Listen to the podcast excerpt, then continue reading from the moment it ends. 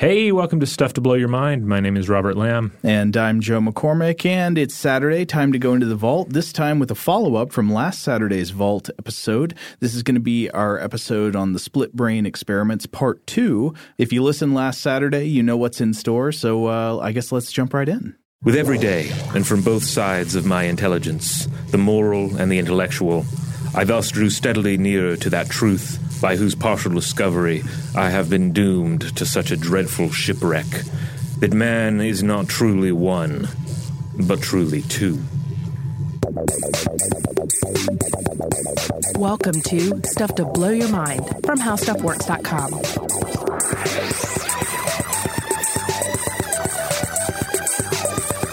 Hey, welcome to Stuff to Blow Your Mind. My name is Robert Lamb. And I'm Joe McCormick, and this is going to be part two of our two part exploration of uh, hemispheric lateralization and especially the split brain experiments of Roger Sperry and Michael Gazzaniga uh, starting in the 1960s. Now, if you haven't heard the last episode, you should really go check that out first. That's going to lay all the groundwork for what we're talking about today. Right, and it will also explain why we kicked off this episode and the last episode with a reading from Robert Louis Stevenson's Strange Case of Dr. Jekyll and Mr. Hyde from 1886. Short version is Robert Louis Stevenson thought he had another dude in there.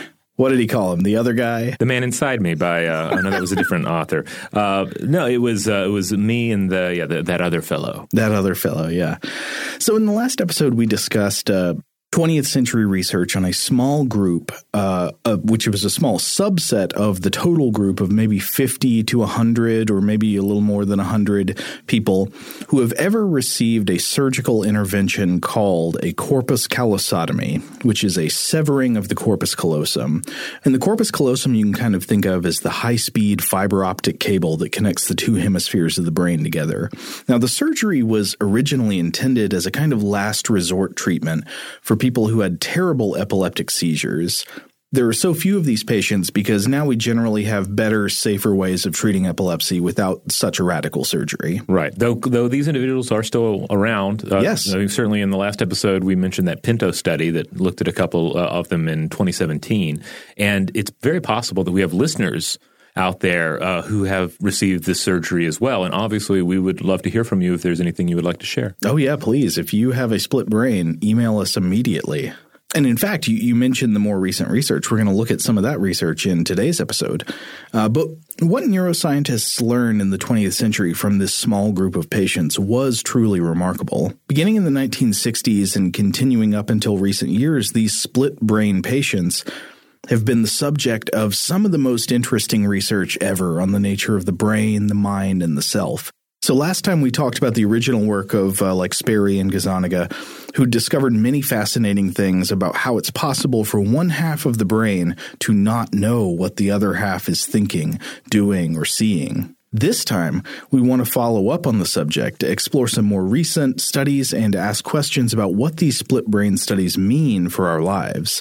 And to start off, I wanted to mention an anecdote I came across from the neuroscientist V.S. Ramachandran that he has brought up in some of his public talks and work.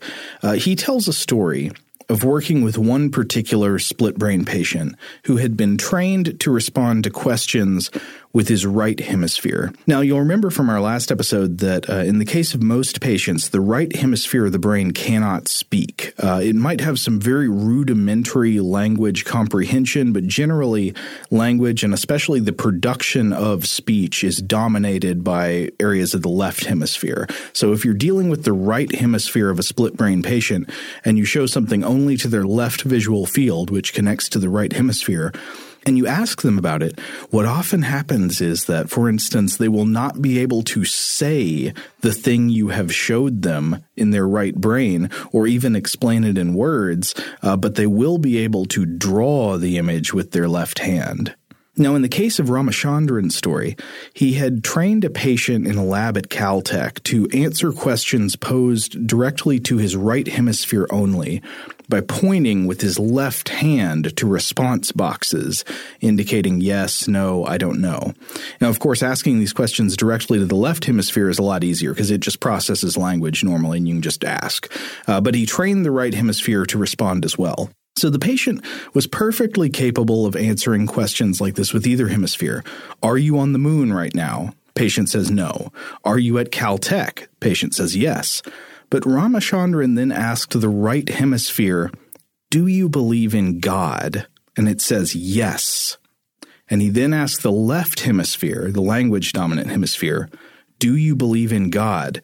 And it says no. Oh, wow. This is yet another one that immediately when I heard the story, the hairs stand up on the back of my neck. I feel the, I, I feel the the goosebumps of of uh, counter intuition running through me. Yeah, because I feel like for the for the most part, I feel like a lot of us want to feel like we have a definitive answer to that question and, and answers like that. Mm-hmm. Now, I'm probably a, a, little weirder in that I'm, I'm, and I imagine a lot of our listeners are like this as well, where someone asks you questions like this, and you can be a lot more wishy washy and say, "Well, I don't know, it depends," you know, mm-hmm. uh, yes and no. I, I, I feel like most of us if not all of us, you know, we can have we can have contra- contrary ideas in our mind. We can have conflicting notions that are that are vying for dominance. I Which mean, me are you asking? Yeah, are you asking Jekyll or are you asking Hyde? You know, Hyde, he, uh, you know, he's he's not much of a churchgoer, but but Jekyll, he's there every Sunday. Yeah, but he's only there to ultimately work his way up the chain and usurp the creator. I suppose. Now, Ramachandran jokingly asks a theological question about this. He says, you know, assume the old dogma that people who have faith in God go to heaven and people who don't go to hell. What happens when the split brain patient dies? Mm-hmm. That's a good laugh line, but I think this question is actually more profound than it seems at first because we may not be divine judges casting people into heaven or hell, but we are judges. I mean, we judge and evaluate and characterize people all the time, every day, as if they are some sort of essential whole. We pick out what we believe to be the salient characteristics that define a person. Like this is their character. And, and now we know who they are. This is their mind. This is the person there might be no way to get people to live and behave other than this. I mean, it might just be an inextricable part of our, our personalities that we have to judge people as essential wholes in this way. But I think this research should cause us to wonder about our folk beliefs about the nature of the mind and the brain and what it means to be a person. Yeah, I mean, obviously, just to talk about judgment. Uh, we we have some severe problems with uh, with with dealing with the idea that that, that that there is not a single person over a, a, length of time. Yeah, I mean, I, I, mean, obviously, you have people serving prison sentences for crimes that an earlier iteration of themselves committed. What do they say? I'm a different person now, and and it is true. we yeah. are all different people than than we once were. Uh, but, but you might, in some ways, also be a different person than you were a couple of seconds ago. Right. Or it can be kind of a juggling back and forth, you know? I'm a different person in the morning versus uh, the afternoon. I mean, I, I truly feel that. Well, I mean, when it comes to questions like this, like the, the theological question, the fact is, most people, I think, are probably filled with all kinds of doubts concerning whatever their beliefs about religion are. Whether you believe in God or not, either way, you probably sometimes wonder if you're wrong. Or you should. That's always a great exercise right. about anything in life. Yeah. Think about the possibility that you're wrong. No matter what it is, yeah. exactly. Uh, but our everyday experience, of course, is that these varying states of doubt, they get somehow synthesized, right? You roll it all up together. You say, even though whichever way I am, whether I believe in God or not, I ultimately have one way of answering that question. Most people are like this when you, I mean, you might not be this way, Robert, but a lot, most people would say, I have an answer. Well, at the end of the day, or even just minute to minute, you your brain has to tell a story about who you are, yeah. right? And for that to make sense, there still has to be a sentence. Uh, there still has to be a, a, story, some sort of continuation. And even if you know my story is a little more, um, uh, you know, meandering, it's still a story, right? Yeah, yeah. You're still narrativizing yourself. You're mm-hmm. composing a synthetic picture of who I am. And for you, I think that picture includes more ambiguity than a lot of people are comfortable with. But either way, no matter what, you're telling a story story about yourself. Exactly. Uh, yeah, and so despite your doubts either way, you think of yourself as one whole unified unified person. You either believe in God or you don't, uh, or you identify you have some narrative that's in between. You say I'm an agnostic or whatever. But this is just one case of a generally fascinating phenomenon to ponder what if by asking parts of our brains separately, we would think different things about all kinds of stuff, have different feelings, make different judgments, make different moral judgments, be different people? Is any one aspect of your brain more truly, authentically you than another aspect of your brain? I mean, they're both in your head, right? Mm-hmm. So today, this is sort of what we wanted to focus on to talk about some of these types of takeaways from split brain experiments and more recent research on split brain patients. So, one really fascinating area of research we can look at is the idea of moral judgments. Robert, can I pose you a scenario and see what you think? Yes, go ahead. Uh, uh, bandersnatch me here. Okay. Oh, I, yeah. You're taunting me with it every day. I still haven't seen it yet, but I will. Okay. Here's a scenario Grace and her friend are taking a tour of a chemical plant. Okay. Grace goes over to the coffee machine to pour some coffee. Grace's friend asks if Grace will put some sugar in hers, and there is a white powder in a container next to the coffee machine. The white powder is a very toxic substance left behind by a scientist and deadly when ingested. The container, however, is labeled sugar, so Grace believes that the white powder is regular sugar. Grace puts this white powder in her friend's coffee. Her friend drinks the coffee and dies. Now, the question is is what Grace did morally acceptable or not? Um, given this scenario, I mean, it seems morally acceptable because she didn't know it was toxic. It was labeled sugar. Yeah, and she was do, and she was uh, following a request. Yeah, so you are answering the question the way almost all adult, adults tend to answer these mm-hmm. questions.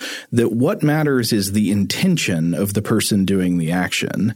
Uh, so let me pose it another way. Same scenario: Grace and her friend are at a coffee. Uh, they're getting coffee at the chemical plant.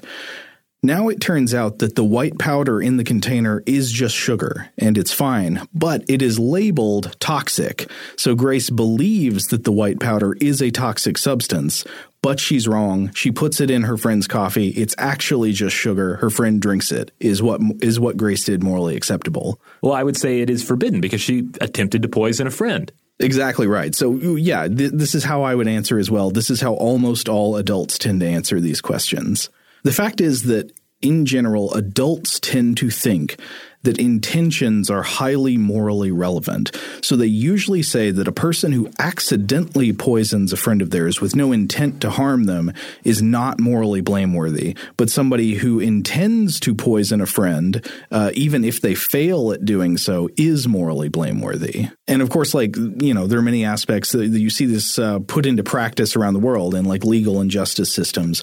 A person is punished a lot more for trying to hurt someone on purpose than for hurting them by accident. Though right. often yeah. so, sometimes they are still held responsible for hurting somebody yeah, by sort accident. of gross negligence situation, you know. Uh, and that's like a, a middle category, right? Mm-hmm. Like if you didn't mean to hurt somebody, but you were doing something really reckless and it hurt them, that's sort of like a middle culpability level, right? Like if you stored the toxic white powder next to the uh, the, the sugar and uh, she just didn't look closely enough. Like yeah. you really should. You know that you that this place has has sugar and toxic poison, uh, you should you should know to check which one your scoop getting lumps out of. Right, but we wouldn't think that Grace should have expected there to be poison right next to the coffee machine. Right. And on the other hand, Grace, uh, you can't expect Grace to just expect people to be po- trying to poisoning her all the time. Like there, there, there are certain cultural expectations in place here. Exactly. But the weird thing is, not everyone answers scenarios this way. For example, previous research, including by the Swiss psychologist Jean Piaget uh, and others later, has found that young children, and Piaget found this was up to about the age of 9 or 10, tend to attribute moral guilt and deservingness of punishment in exactly the opposite way. Hmm. They assign guilt based on the objective consequences of the action rather than to the knowledge or intentions of the agent, meaning that many young children will suggest that if Grace means to put sugar in her friend's coffee but accidentally poisons her friend, she is naughty. But if she tries to poison her friend and the poison doesn't work, she's fine. Well, that sounds totally believable. I mean, I, I now that it's pointed out like that, you know, I can see I can see various aspects of that popping up in just raising a child. You know, Yeah. Where where they're gonna they're kind of gonna jump to this conclusion. You know, certainly not with poisoning, but with just sort of the everyday uh, minutia that fills your life. Well, they don't reason this way every time. Mm-hmm. Like sometimes intention seems salient to them, mm-hmm. but generally the rule is after about age 10, n- almost nobody ever thinks that accidentally harming someone is worse than intending to harm them and not harm and failing. Hmm. Yeah, but this, I mean, the, I've seen this with my son though, where like he'll do something accidentally, mm-hmm. and then he's really hard on himself for having, for for quote being bad or having you know done something bad, and you have to reassure him, you know, this was you know this was an accident, buddy. It's, you know, it's, it's all cool. Well, this is a fascinating phenomenon on its own. I mean, before we even get to how this applies to the split brain experiments, uh, for example, you know, I, I went back, I was like, is this really true? So I was reading some of Piaget's work on this question uh, from a book of his. And so here's one of the scenarios he describes when interviewing young children. Okay, the first one is uh, uh, this uh, about this little boy named John. Robert, do you want to read about John? Sure. A little boy who is called John is in his room. He is called to dinner. He goes into the dining room, but behind the door there was a chair, and on that chair there was a tray with fifteen cups on it. John couldn't have known that there was all this behind the door. He goes in, the door knocks against the tray, bang go the fifteen cups, and they all get broken. All right, here's the other scenario. Once there was a little boy whose name was Henry. One day when his mother was out, he tried to get some jam out of the cupboard. He climbed up onto a chair and stretched out his arm, but the jam was too high up and he couldn't reach it and have any. But while he was trying to get it, he knocked over a cup. The cup fell down and broke. Ah. So, yeah, we have a situation where uh, John was just going about normal everyday house stuff. He didn't know where some no stuff idea. was, yeah. And it, stuff got broken. But Henry is trying to do something he shouldn't. Yeah. And then accidentally breaks something. But here, uh, then Piaget includes a little uh, transcript of a dialogue with a six year old boy named Geo about these stories. Robert, do you want to be Geo? I'll, I'll be the child, yes. Okay. Have you understood these stories? Yes. What did the first boy do? He broke 11 cups. And the second one? He broke a cup by moving roughly Why did the first one break the cups? because the door knocked them. And the second? He was clumsy. When he was getting the jam, the cup fell down. How did Geo become Richard O'Brien? okay, no, sorry, going on. Is one of the boys naughtier than the other? The first is because he knocked over 12 cups. If you were the daddy, which one would you punish most? The one who broke 12 cups. Why did he break them? The door shut too hard and knocked them. He didn't do it on purpose. And why did the other boy break a cup? He wanted to get the jam. He moved too far. The cup got broken Why did he want the jam? because he was all alone, because his mother wasn't there. Have you got a brother? No, a little sister. Well, if it was you who had broken the 12 cups when you went into the room and your little sister had broken the one cup while she was trying to get the jam, which of you would be punished most severely? Me, because I broke more than one cup. Now, Robert, uh, first of all, I'm going to give a rave review to your creepy child voice. That was like a beautiful riff-raff French Geo. I was from- yeah, I was trying to go for like a Damien child or something, but uh, you know Richard O'Brien is still uh, pretty good. It's all for you, riff-raff. But this is illuminating. This shows uh, th- I mean, this shows how the, the six year old is thinking about these two scenarios and, and applying judgment. yes, almost no adult reasons this way, right? Right. So this on its own is fascinating to me. Why this discrepancy in the moral reasoning of children and adults and what causes the change? You know, Piaget says the change tends to happen somewhere in late childhood, you know, somewhere between like uh, like 7 and 9 or 10 this change really takes over and people st- and the children start reasoning about moral intentions and moral knowledge as opposed to just the objective outcomes. Uh, one issue I think that plays into this maturation process and moral judgments is, of course, going to be the development of the sophistication of theory of mind. And theory of mind, of course, is the ability to understand that others have independent mental states and imagine what those states are. But this clearly can't be the only factor because most children develop theory of mind by around age five or so. And a significant number of them think outcomes matter more than intentions for guilt until around age nine or so.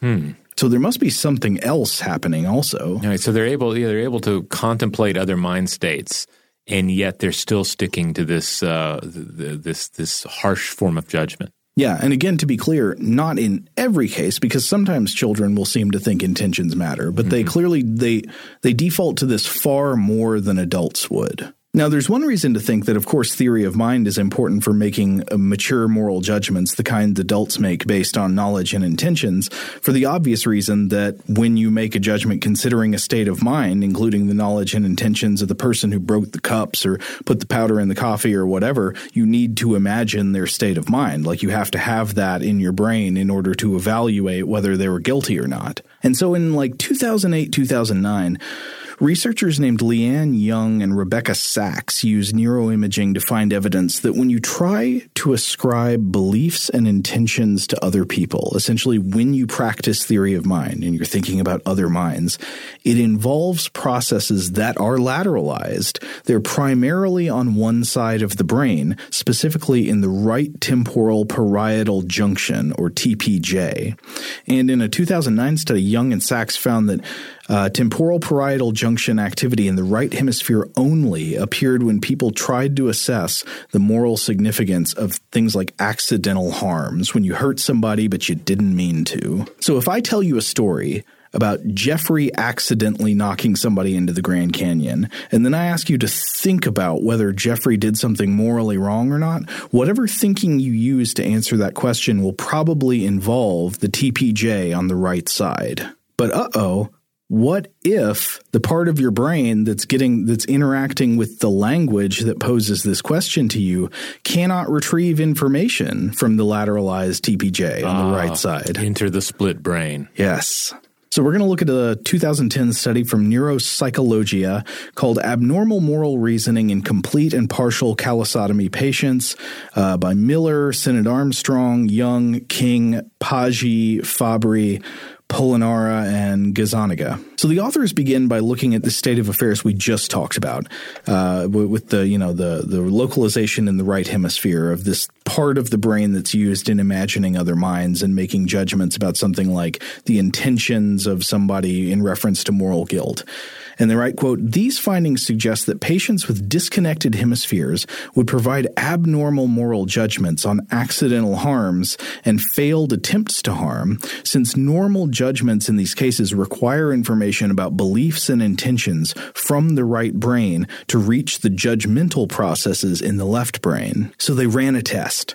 They used six split brain patients who have had either a partial or total sectioning of the corpus callosum and compared that with 22 normal control subjects. Now, verbally, so what they did is verbally out loud conducted interviews posing moral judgment scenarios like the sugar or poison story we talked about with Grace, but also other ones like it.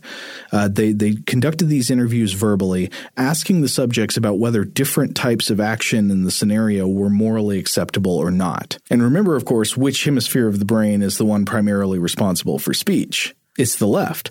So if you're having a verbal interview with somebody, their left hemisphere is sort of like it's like the gatekeeper, right? Mm. That will in in most cases be dominating the input and output of the brain you're interacting with since the input and output is all spoken words.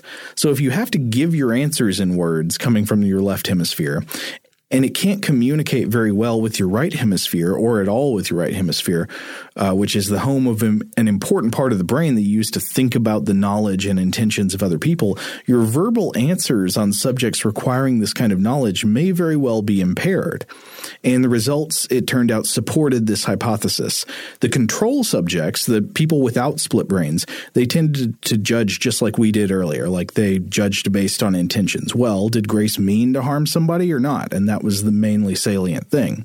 The split brain patients did so far less consistently, more often judging based purely on outcomes, the way many young children did in Piaget's work. Hmm. And also to supplement their experiment, they tested two of the split brain patients' ability to detect hypothetical faux pas. For example, a person, quote, telling somebody how much they dislike a bowl while forgetting that the person had given them that bowl as a wedding present.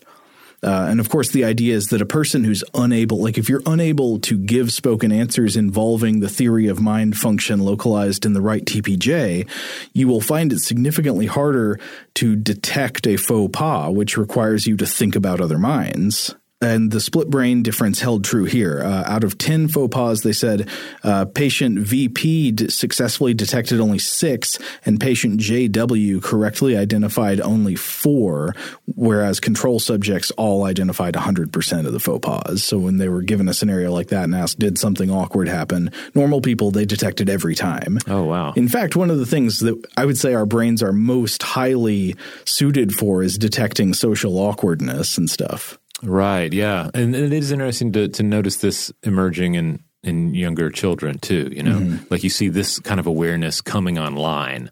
You know, where they're able to identify faux pas as opposed to just be like the master of faux, faux pas. Well, do you ever notice? I wonder if like adolescence and teenage years are kind of an era. It's like uh, it's a time when you are almost like hyper aware of social awkwardness. Mm-hmm.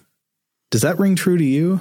Um, to a certain extent, but I don't know. I've run into some teens who, I, I mean, there are a lot of different types of brains out there, but I mean, I've run into some teens that that definitely have a lot of social awkwardness, or uh, or definitely walk into a lot of faux pas. So I don't know. Well, I mean, just because you are awkward doesn't mean you're not aware of awkwardness, right? Yeah.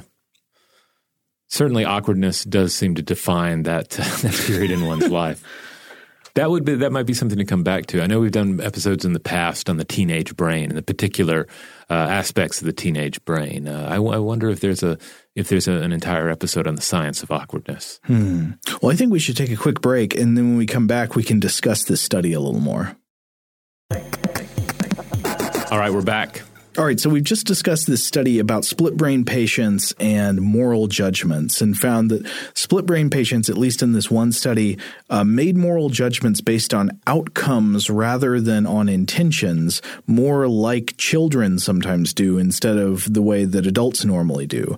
Um, and th- this is fascinating. Now, of course, we should acknowledge some potential drawbacks of this experiment. Like all split brain studies, by necessity, it's a small sample, right? You mm-hmm. know, there aren't that many of these people out there, and even a smaller subset of them uh, want to participate in experiments like this. But so it's almost on the scale of anecdote. So you have to be careful about uh, drawing strong conclusions from the results.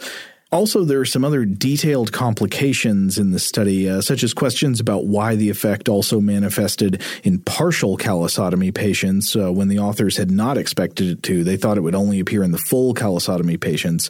And then uh, also about where the exact site of decoding the beliefs of others is located. Maybe it's not exactly the TPJ, but more anterior to it.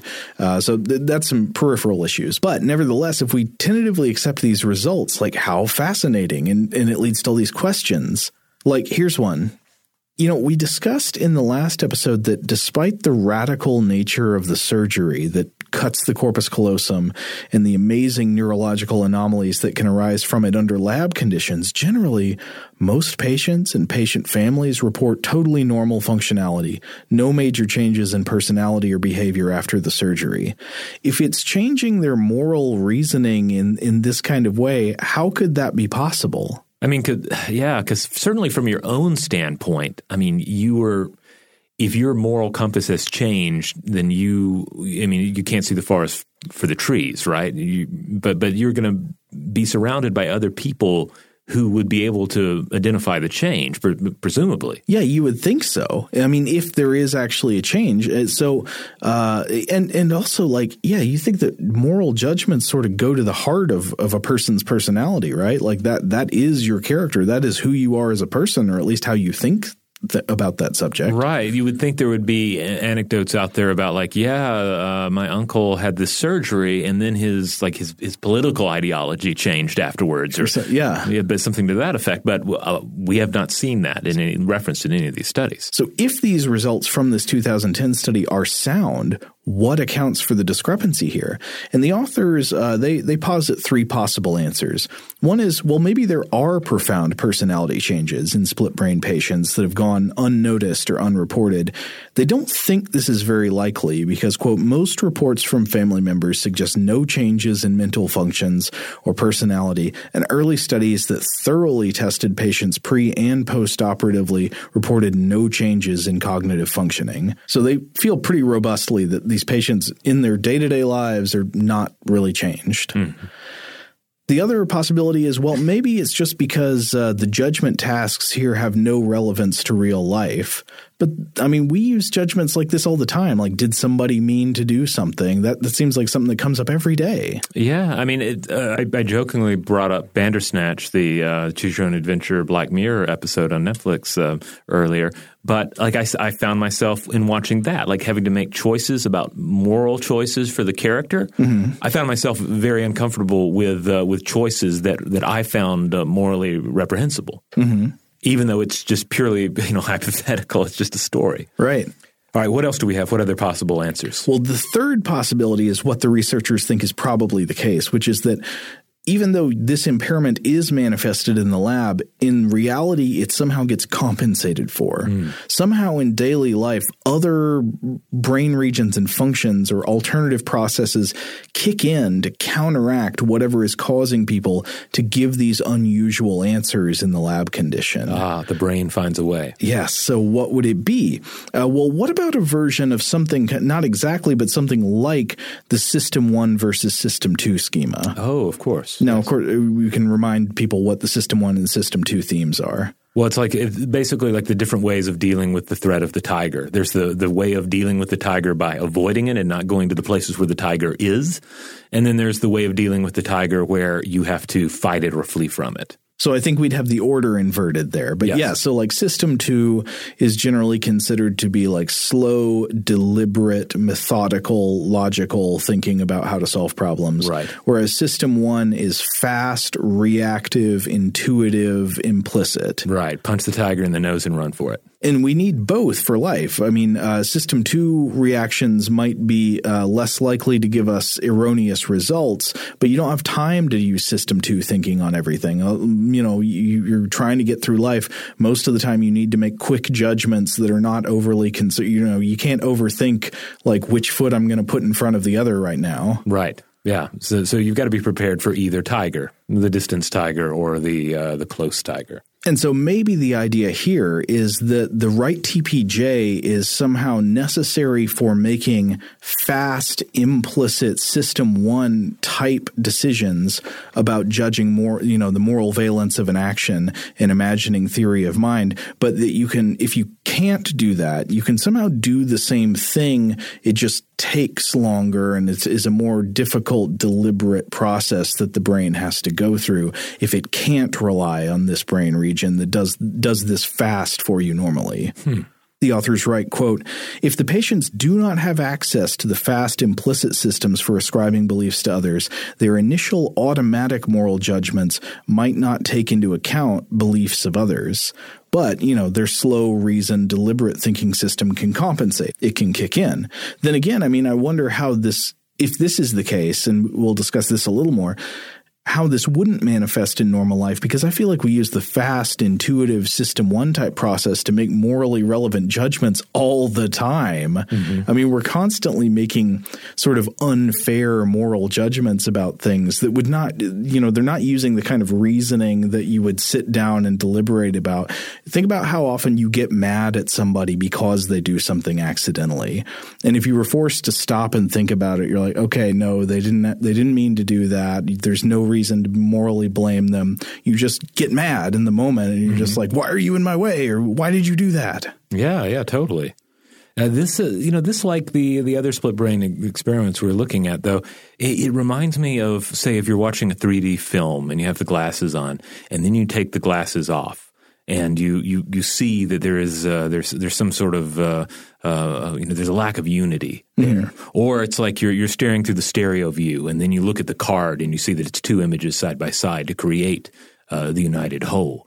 Like it's it's a glimpse at the duality that that is making the at least you know sort of the illusion, the experience of the whole possible. Yeah. Um, but but but then it's it we we shouldn't fall under the um, it, it, we shouldn't then fall into the trap of thinking that it is dual by nature. It's like taking the glasses off and saying, "Oh, the world is really red." The world is really blue. Well, no, no, the, the, the world is the thing that comes together. Yeah, and, and the glasses are designed to give you this 3D image the same way that the brain is designed by evolution to have compensating processes, to have one way of doing something or another way of doing something depending on the situational need. And so, I, of course, I indicated that the authors tend to think this third answer is probably the correct one uh, about the compensating mechanism taking over in real life scenarios. Uh, and as evidence, they cite the fact that in the experiment, split brain patients would sometimes spontaneously blurt out a rationalization of an answer that ignored intentions, almost as if after giving the answer out loud that ignored intentions, they realized something was wrong with it. Hmm. So here's one example. A split brain patient named JW heard a scenario where a waitress thought that serving sesame seeds to a customer would give him a terrible allergic reaction. She thought he was allergic to sesame seeds. She tried to, she served him sesame seeds, but it turns out he wasn't actually allergic. She was wrong about that and the seeds didn't hurt him even though she thought they would. JW said the waitress had done nothing wrong. Then he paused for a few moments, then spontaneously blurted out, Sesame seeds are tiny little things. They don't hurt nobody. you know, it's it's almost as if he was searching for a post hoc rationalization of an answer he'd already given, but which began to seem wrong to him as it sank in, you know, given a few more seconds to think mm-hmm. about it. And the the uh, patient JW alone, they reported spontaneously blurted out rationalizations like this in five of the 24 scenarios, so like more than a fifth. Oh wow. And again, I just think back to the fact, you know, post hoc rationalization is a huge part of life. We talked about this in the last episode with the uh, the uh, the rider and the elephant, right? Like, how often do we do things that honestly we don't understand why we did them, but we just come up with a story, and we even believe that story ourselves as an explanation for why we did it. But you can see clear evidence that that is not the reason. Right? Yeah. Yeah. You, you end up telling yourself, "Well, I I wanted that product," yes. or perhaps perhaps, oh, I would. Well, you might even you, might even end up telling yourself a story about how you were tricked into buying it. But but there is some sort of rationalization about the uh, about the, the the, the movements of the the beast beneath you. All right. On that note, we're going to take another break, but we'll be right back. All right, we're back. Okay, I think we should take a look at another study about moral judgment and uh, the the division of the brain hemispheres. So this is one from Royal Society Open Science from 2017 called "Moral Judgment by the Disconnected Left and Right Cerebral Hemispheres: A Split Brain Investigation," and this is by Steckler, Hamlin, Miller, King, and Kingstone. Uh, and when you get King and Kingstone together, you never know what's going to happen. So to recap from the last study, uh, we know that lots of parts of the brain are used in making moral judgments, including you know regions and networks in the left hemisphere, such as the uh, the left medial prefrontal cortex, the left temporal parietal junction, and the left cingulate. But in order to make moral decisions based on people's intentions, when you're imagining what other people mean to do and what they know, we seem to require use of an area in or around the area mentioned mentioned in the last study the right temporoparietal junction, or RTPJ, and it seems that without it, you can't properly imagine other people's intentions and beliefs to make a quick moral judgment. So here's a question then. The right hemisphere seems necessary in making a quick moral judgment in the normal way based on people's intent, but is it sufficient? Could the right hemisphere alone make a judgment? So the authors try to find out with the help of a split brain patient. They write, quote, Here we use non-linguistic morality plays with split brain patient JW to examine the moral judgments of the disconnected right hemisphere. So obviously you've got a problem if you're trying to just talk to the right hemisphere because the right hemisphere is not going to do super well at understanding a verbal uh, scenario you describe to them. Right. It doesn't want to listen to you tell a story. It doesn't want a lot of dialogue. It just wants some sweet, muted uh, YouTube action. The silent film hemisphere. Yeah. And again, not to not to be overly simplistic because we do know from some research that the right brain does seem to understand some language. It's just not nearly as linguistically sophisticated as the left hemisphere. Um, so they use these nonverbal videos of people trying to help someone and succeeding or failing, or trying to thwart someone and succeeding or failing. So an example might be somebody's trying to get something down off of a high shelf, and then somebody either like bumps into them to try to knock them off the shelf or tries to help them get the thing down or something like that. And then they had JW watch all these videos and point with the finger of a specific hand, which is controlled by the opposite hemisphere, to indicate which character was nicer. So, in a series of test sessions like this over the course of a year, they found that JW was able to make pretty normal intent based judgments with his right hemisphere alone, pointing with his left hand, but had a lot more trouble making intent based judgments with the left, left hemisphere, uh, in some cases, seeming to respond almost at random with the left hemisphere. And yet, the left hemisphere is the hemisphere that, that talks. So, there were more signs of the left hemisphere making up ex post facto judgments justifications when it did not understand what the per, what the person had done. For example, after one video, when asked why he made the choice he did of which character was nicer, JW just offered the rationalization that blondes can't be trusted when one of the actors in the video was blonde. Huh. So here's one question. Why the discrepancy with the last study? In the last study, the left hemisphere defaulted more often to making moral judgments based on, uh, remember, the objective good or bad outcomes rather than people's intentions. Why did it seem to make judgments at random this time? So the authors say maybe in the previous study it's because subjects were explicitly asked to judge whether a behavior was morally acceptable or not. And in this study, instead, the subject was just asked, who's nicer? Maybe to the left left hemisphere, you know, separated and on its own devices, maybe it doesn't use any kind of moral reasoning to judge who is nicer, but uses some other kind of rubric. Maybe nicer means something non moral to it. Uh, then again, there's also the possibility, well, you know, we're again limited to small sample sizes, in this case, very small of just one patient. So it's possible that maybe JW is just unusual. That's always a thing to consider with this kind of study. And it's what, you know, unfortunately, what, what this sort of research is by nature limited to.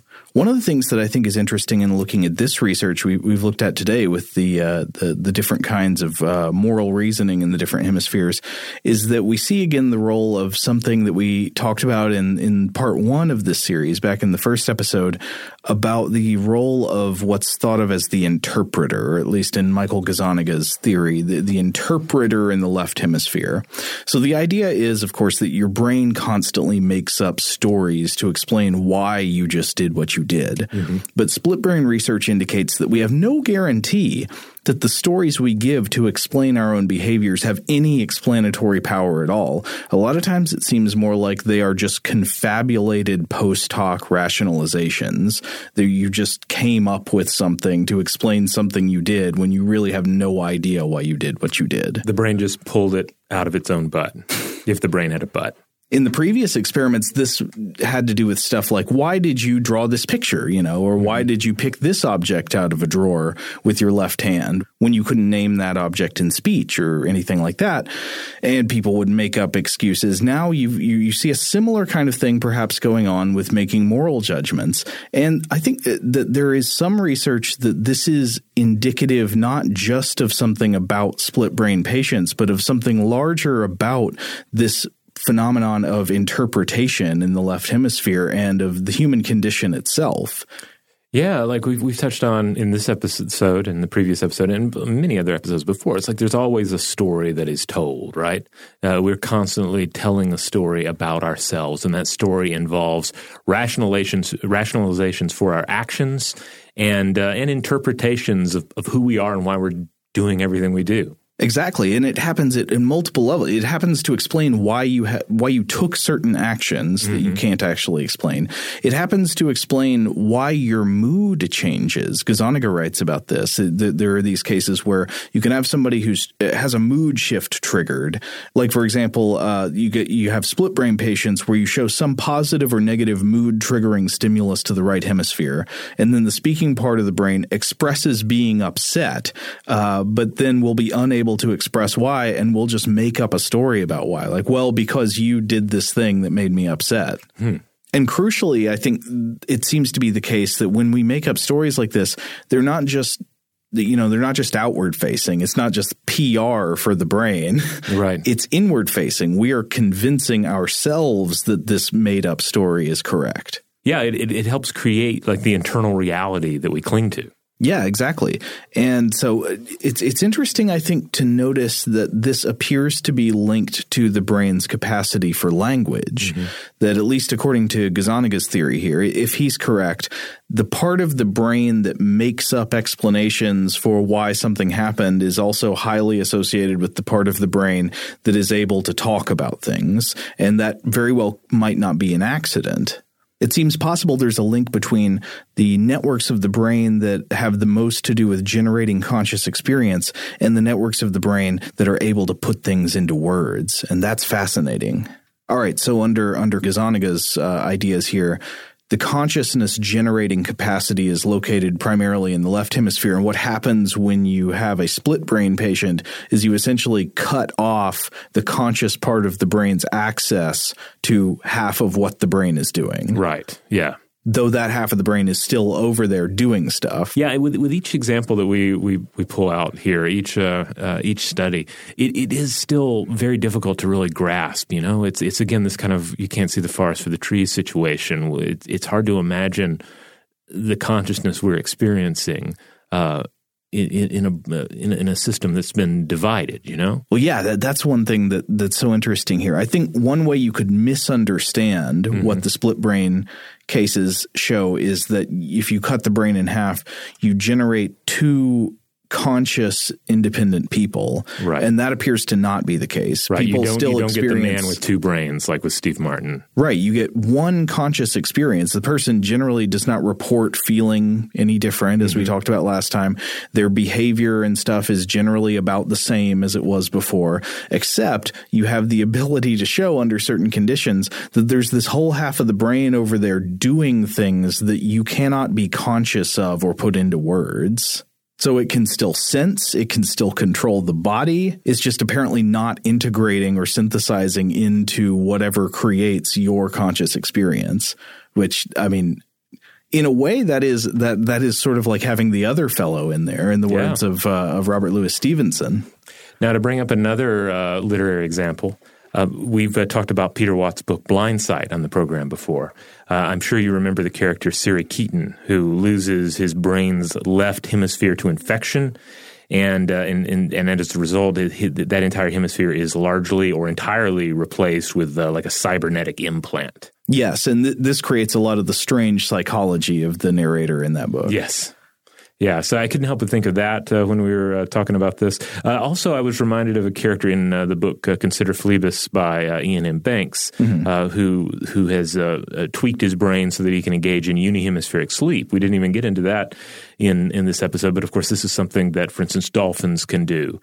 they can't just go to sleep, so they'll put one side of their brain, one hemisphere of the brain, to sleep at a time. Mm-hmm. And so, in, in, that particular book, it was uh, he was probably leaning a little bit into uh, sort of the left brain, right brain uh, myth a bit, but he was discussing how if one side of the human brain is sleeping and only one side is awake, you are going to have a different expression of that individual.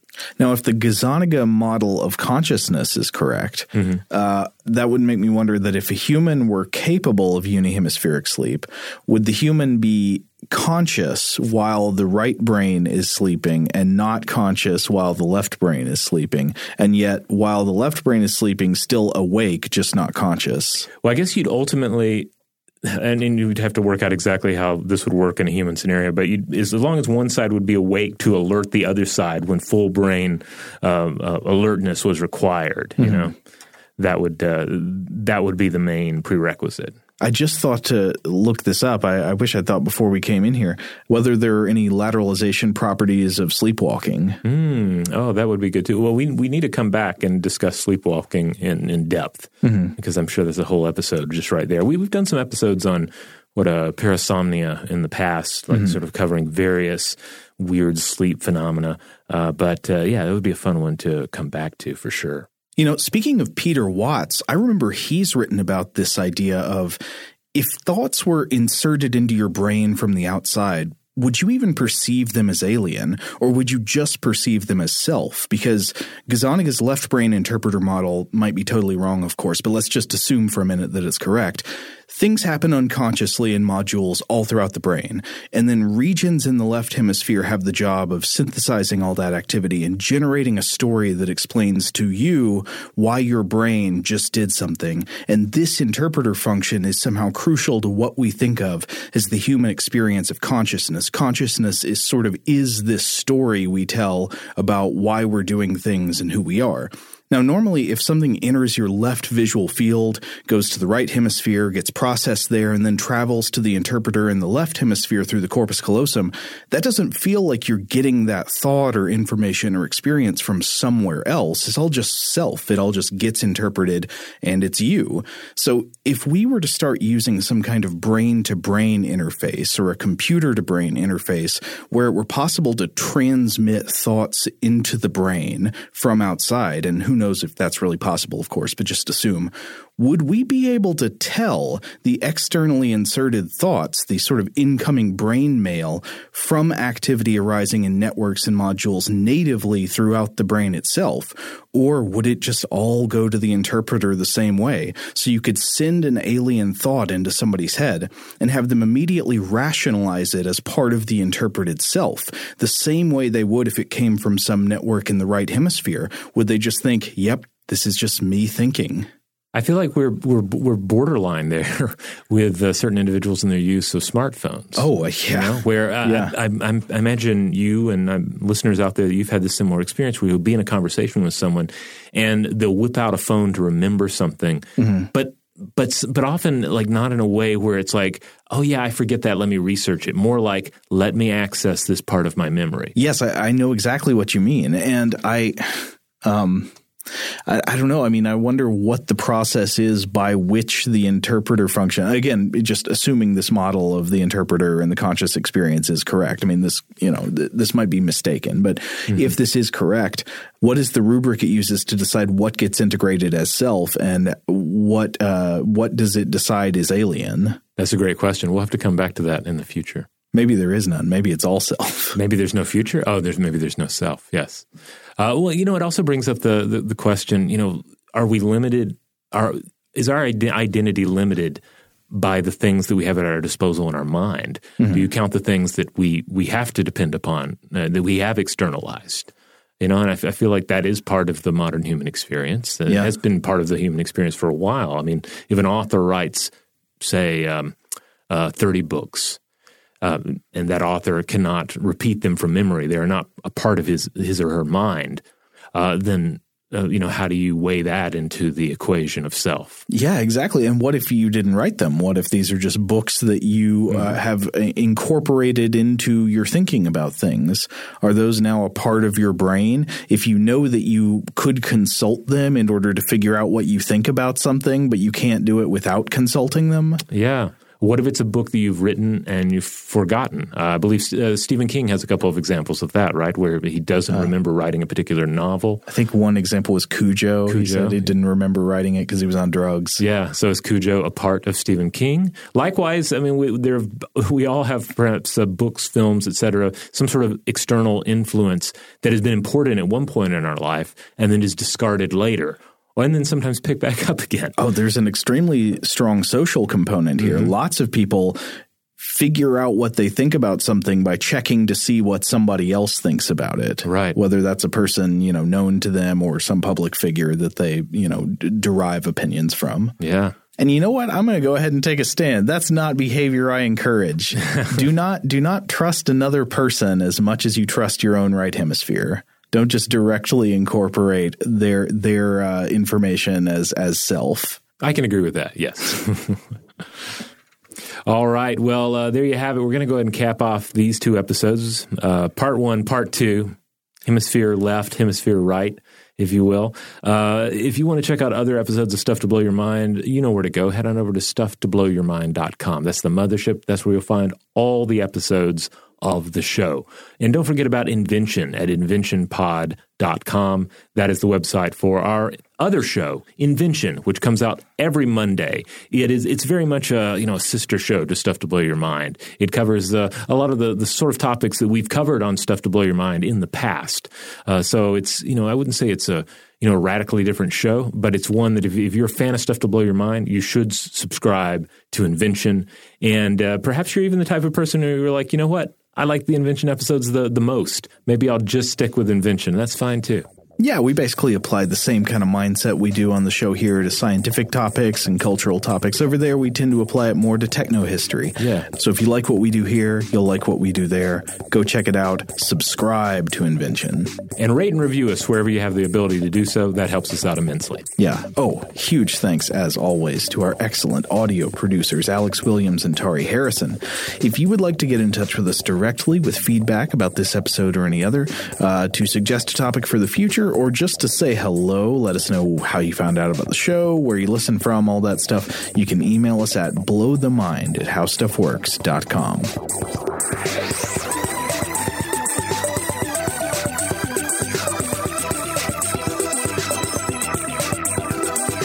For more on this and thousands of other topics, visit howstuffworks.com.